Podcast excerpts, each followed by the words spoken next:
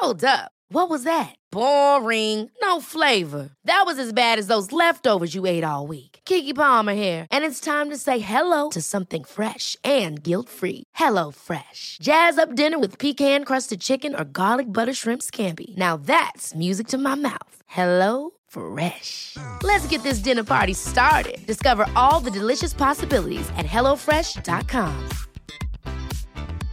Cool fact a crocodile can't stick out its tongue. Also, you can get health insurance for a month or just under a year in some states. United Healthcare short term insurance plans, underwritten by Golden Rule Insurance Company, offer flexible, budget friendly coverage for you. Learn more at uh1.com.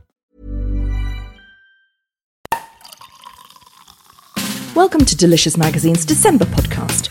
I'm Julie Smith, and this month we join our editor, Karen Barnes, and food broadcaster Nigel Barden at the World Cheese Awards in northern Spain.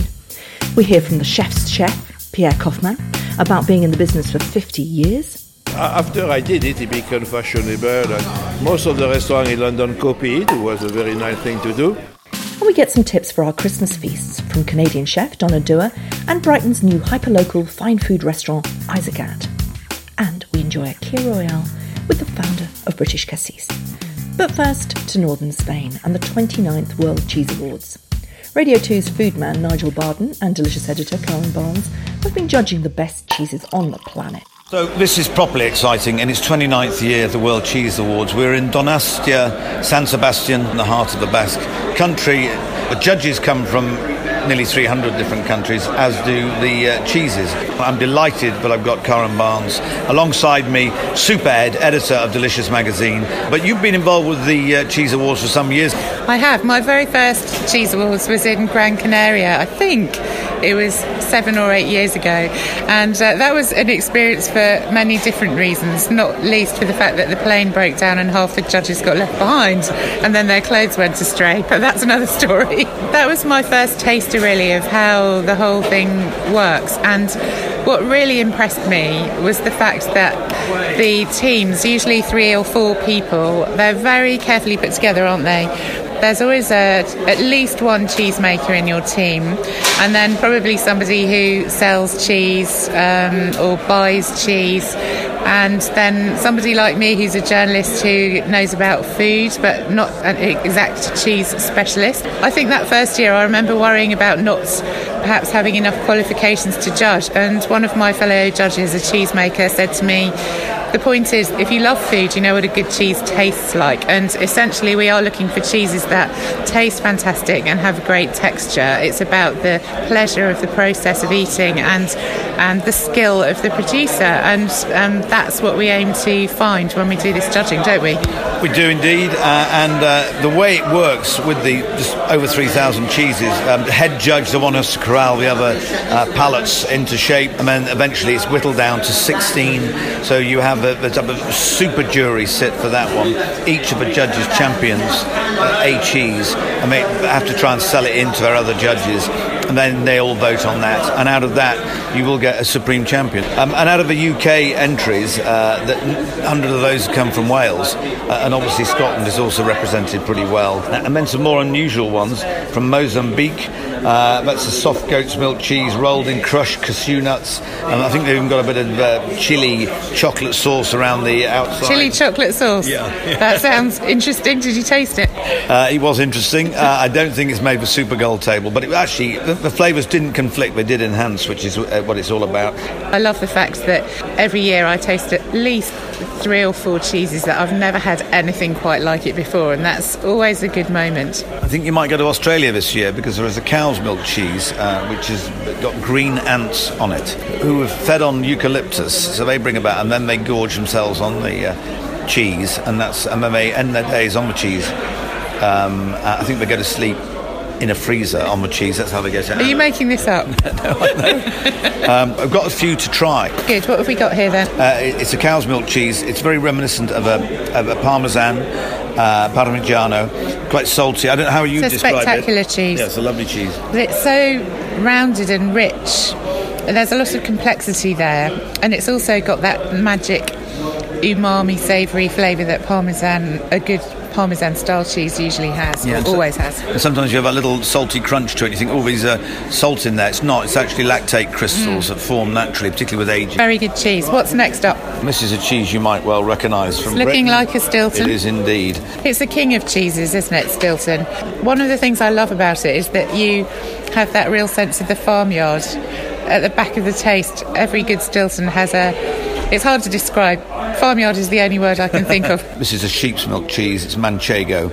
Uh, from one of my favourites. Yeah, and here it is. It's a great cheese and great with quince jelly. You know, made from quince pears. Uh, great on a cheese board, lovely contrast. And a, and a, good tip with cheeses like these is actually rather than having red wines, quite often white wines work really well because they cut through the acidity, particularly if there's blue cheeses there.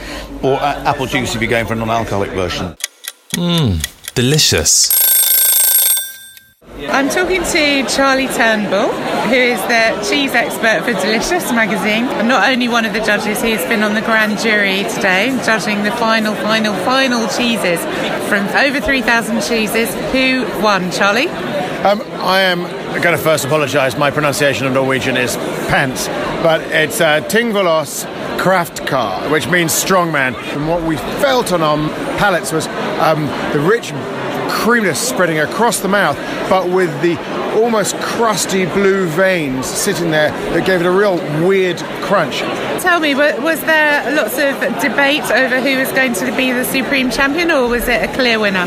Um, that was quite exciting. Right up to the this, it was judged last on the of the, the supreme cheeses. Um, this, up until that point, there was two Spanish cheeses joint winning. You could see the number of fives that were coming up. It just closed the deal. People didn't need to count; they could see the writing was on the wall. Is it made by a great big company, or is it a family-run company? Or it's tiny. I love that. it's tiny. He was absolutely over the moon. He couldn't contain himself. He jumped up on stage and it was that kind of proper tears in his eyes that it was real, you know. So a great end to a wonderful awards a judging. great end, and it almost like ends where it started. A small cheesemaker making it for his town, his family, just that area of Norway, but with grand ideals. And he put his cheese up against the biggest cheese beast in the world, and he won. And for information on where you can buy the winning cheese Kraftkar, check Delicious Magazine for details. Pierre Koffmann is known as the chef's chef after training many of the brightest stars in British food. His book, Classic Koffmann, tells the story of his 50 years as a chef through the recipes which have inspired a generation.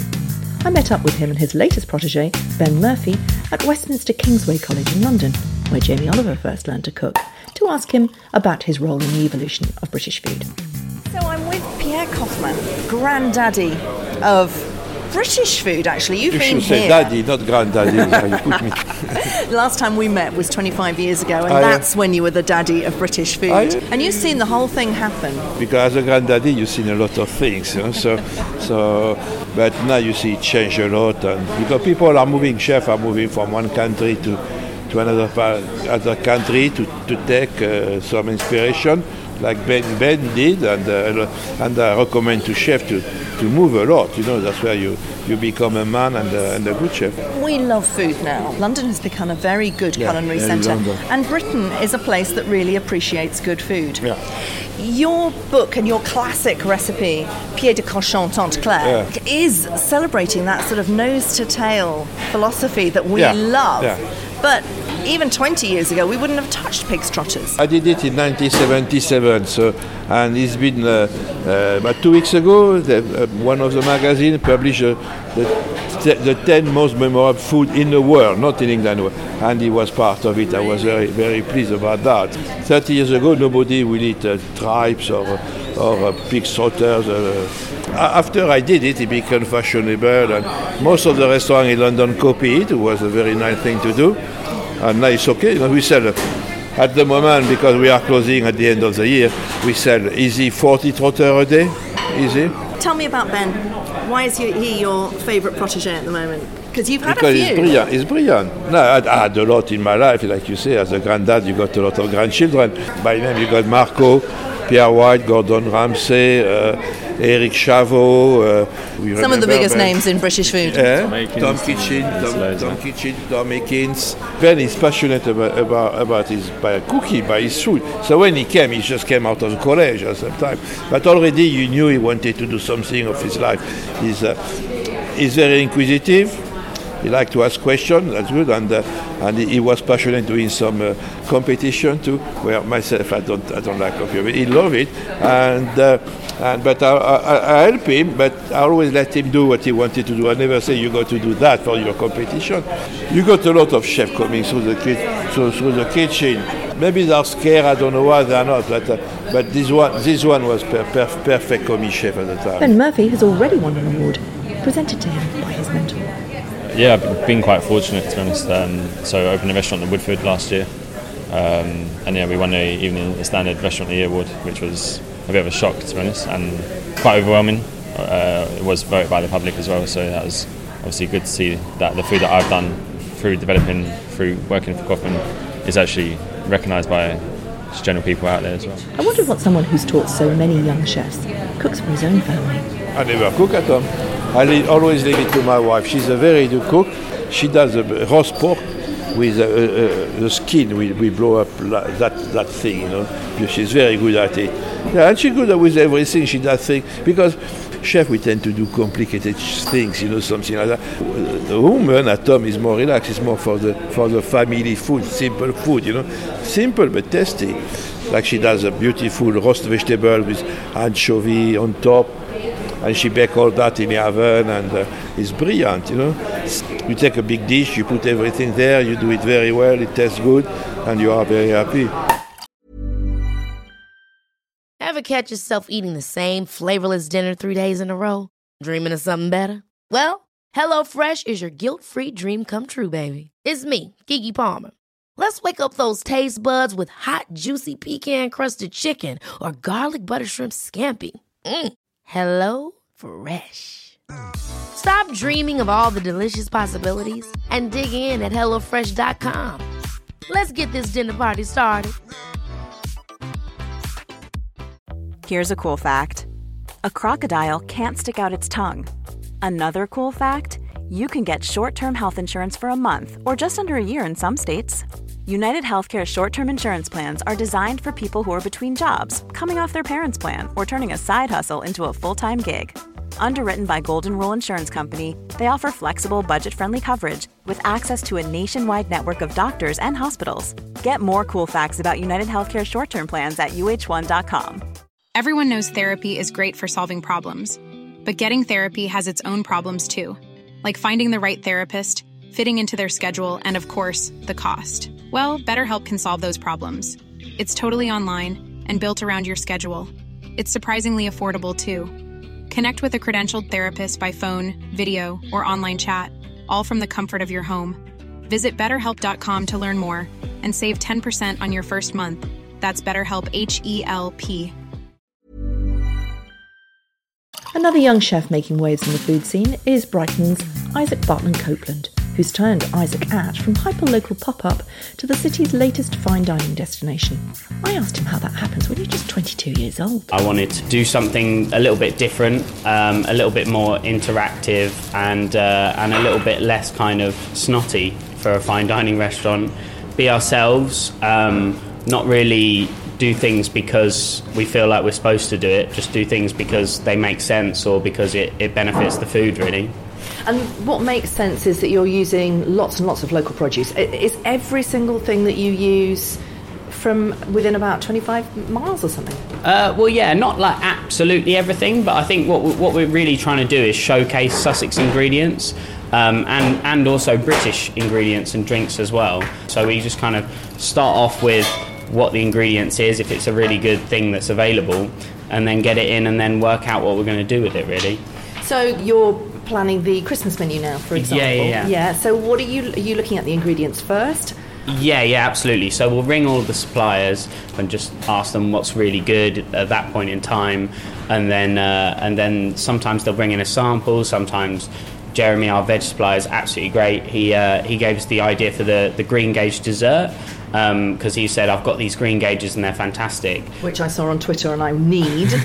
yeah, and he, he walked through the door and he, he said, "Oh, you've got to try this." And me and George just tried it and we were like, "Oh my god, that that is incredible! Um, let's let's make a dessert out of it." As Isaac and the team prepare their Christmas menu, they're finding that their vegetarian customers are providing some of the inspiration for some amazing Sussex dishes. Uh, for instance, last night we had a, a couple of uh, vegetarians in, um, so we decided to kind of mix it up a bit. Uh, and we, we've got a fish dish on at the moment, which is cauliflower, hazelnut, and parsley. Um, so we decided to just kind of work on that without the fish involved.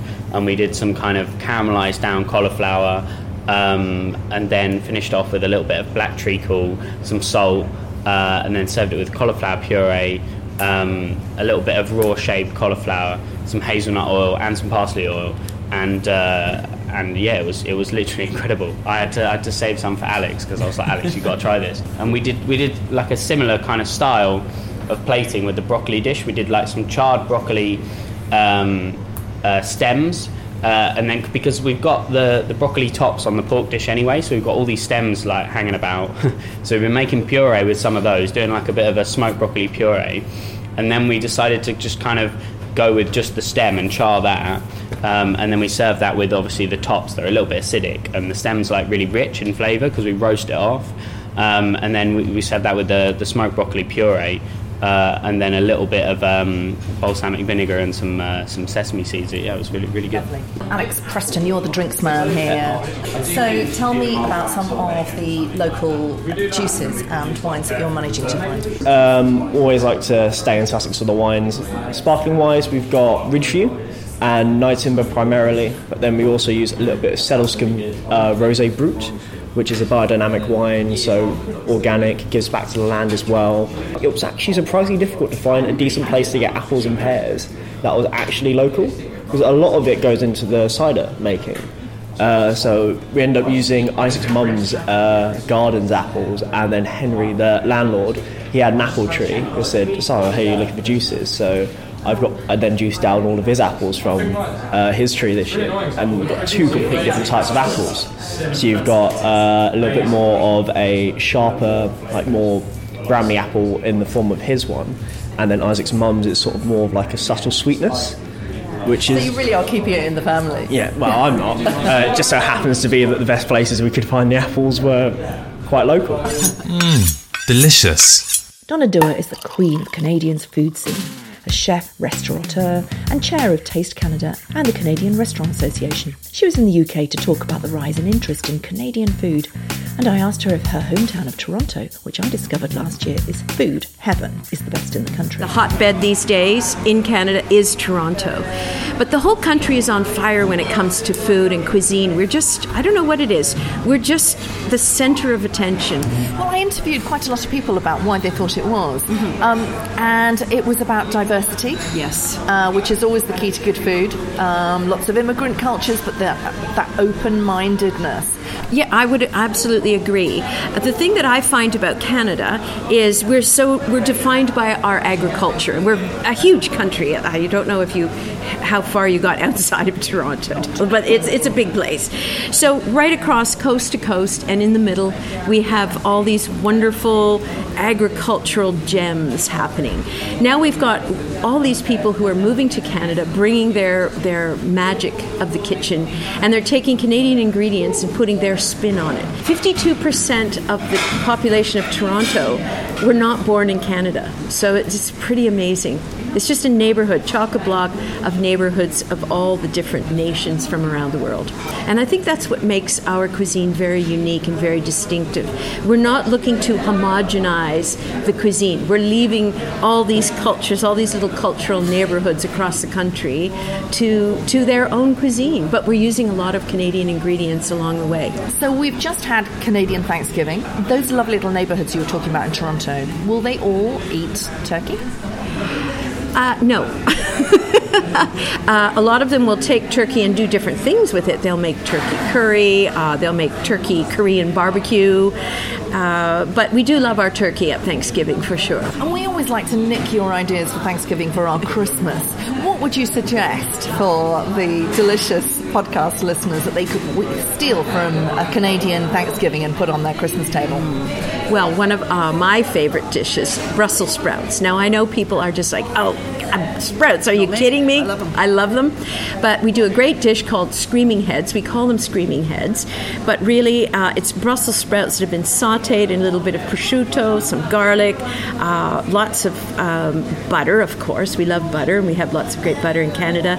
And then you smother it in cheese and cream, and you bake it in the oven, and it's absolutely to die for. Turkey. How do you keep a turkey moist? Ah, so this is the great debate that we have in Canada. Cook the turkey lid on, lid off. It's a good thing to chat about around the table. So I start the turkey off very high with the lid off. I do rub it with lots of butter, sometimes duck fat. Really want to get crazy. And uh, I let it roast for about 30 minutes, and then I turn it down to a very low, low temperature, and it's a long, slow cook from there. Lots of basting, let the skin get really crispy. But I, I never cover it up.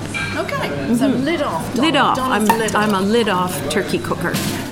Now it's almost time to start preparing for the festive season, and our own Phoebe Stone has been to talk to Joe Hilditch of British Cassis to find out how to make the queen of Christmas aperitifs. Kir Royale is probably the best uh, and the easiest, of course. You know, just a splash in the bottom of a glass and then top it up with prosecco. And you don't re- you don't want to use a, an expensive champagne. You just want to use something like a prosecco or a fizzy wine.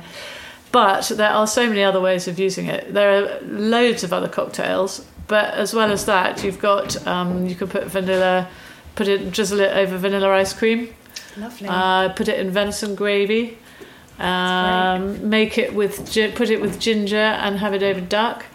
You can make syllabub. You can make ice cream. I mean, look on our website. There are Possibilities loads. are endless. Yeah, loads of recipes online. You've had massive success with the product. It's stocked in Fortnum and Mason. You appeared on Dragon's Den last year and you turned down the Dragon's offer. Notoriously turned down the dragons, yes, and got a bit of abuse online as well.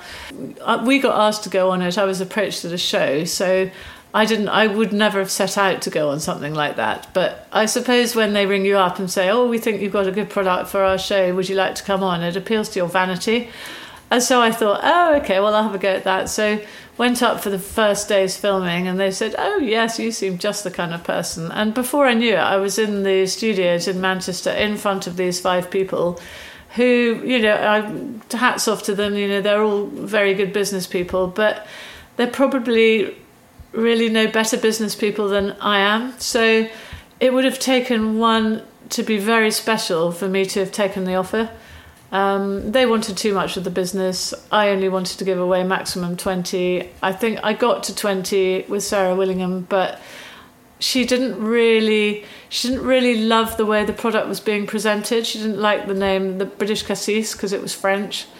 And that was the whole point of the product. You know, I was taking the French on at something which they're very good at, and, and I think doing it a lot better. So she, as she hadn't really bought into the brand, then I couldn't really buy into her. so that was why I turned her down. And finally, Hugh Thompson, Deputy Chief Sub Editor of Delicious Magazine, talks to editor Karen Barnes about what we can expect from the Christmas issue of the magazine. One of the things that we do every year is that we go, we spend a day out of the office and we have a proper brainstorming so that we have really good time to sit and come up with some slightly different ideas. Anything goes. You can say whatever you want to. And sometimes I've I've always felt that the the most crazy idea which seems the most undoable idea can become the best thing in the issue. We've created a cover in the style of a Dutch master It is, a, it is a work of art. It is a work of art. Uh, this was the brainchild of um, Bex, our food editor, and she had the idea of a glorious glistening ham, which is a traditional feature of a lot of those old Dutch master paintings if you Google it. And we decided to recreate that um, kind of image with pomegranates and a pewter flagon in the background and a candle and rich cloth. And it looks rich and welcoming. So uh, I think it's a it's a very beautiful thing. We broke up into teams on our brainstorming, and one of the teams came up with the idea of um, having just trying to solve all those Christmas arguments that can come up every year because everyone thinks that Christmas is supposed to be all calm and even tempered, but let's face it, it never is. It isn't. Some of the things are fun, just a little thought about who listens to this Queen's speech and what time you should listen to it, and do you or don't you. Those are just small things, um, bit of fun. But then there are the bigger issues like should you have Christmas lunch at your home or at your partner's home or at the in law's house? There's some good stories from that one, I must admit, yes. yeah.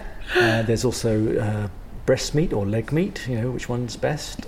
There's, does anybody actually eat dates? But there is one thing that we do all agree on that we all should have a glass of champagne. Oh, right. well, as early as possible. as early as possible. Get it poured in that glass. As soon as you hear the chink of the champagne flutes, it means that Christmas is started. And we've got lots of um, extra things with the magazine this month including our Showstopper Puddings special, which Wow, is the yeah. final, it's the sixth um, for anyone who's been collecting them. We've been doing collector's editions throughout the year.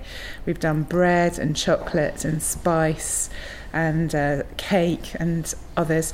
And this is the final one, Showstopper Puddings, which um, is to give you every sweet ending that you could possibly need during Christmas and beyond. And that's it from the December edition of the Delicious Magazine podcast. Don't forget to rate and review it on iTunes. Just search for Delicious Magazine podcast. And if you'd like to hear it as soon as it goes live, you can subscribe for free on the podcast page of the Delicious website, deliciousmagazine.co.uk. And if you'd like to get in touch with any of your ideas, email readers at deliciousmagazine.co.uk. Have a lovely Christmas and see you next year.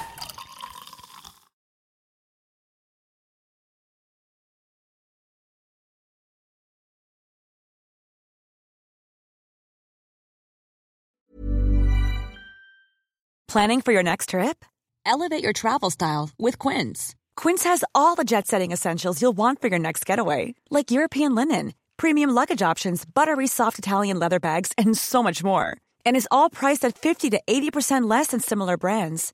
Plus, Quince only works with factories that use safe and ethical manufacturing practices. Pack your bags with high-quality essentials you'll be wearing for vacations to come with Quince. Go to quince.com slash pack for free shipping and 365-day returns.